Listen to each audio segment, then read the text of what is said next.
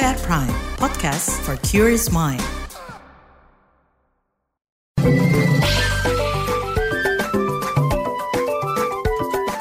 WhatsApp Indonesia.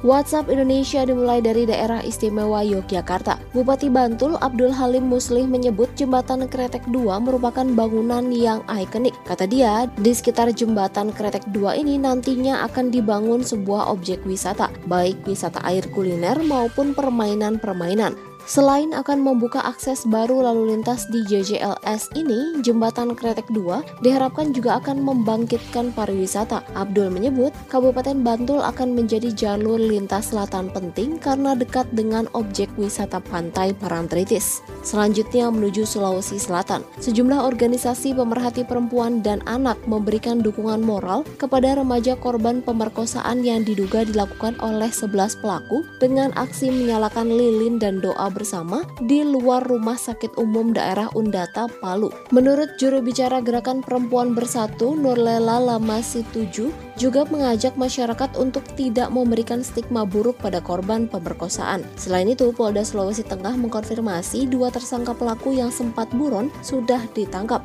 Pemerkosa remaja relawan posko banjir di Parigi Mutong, Sulawesi Tengah terjadi Juli 2022. Pelakunya diduga 11 orang, kasusnya mulai terungkap Januari 2023.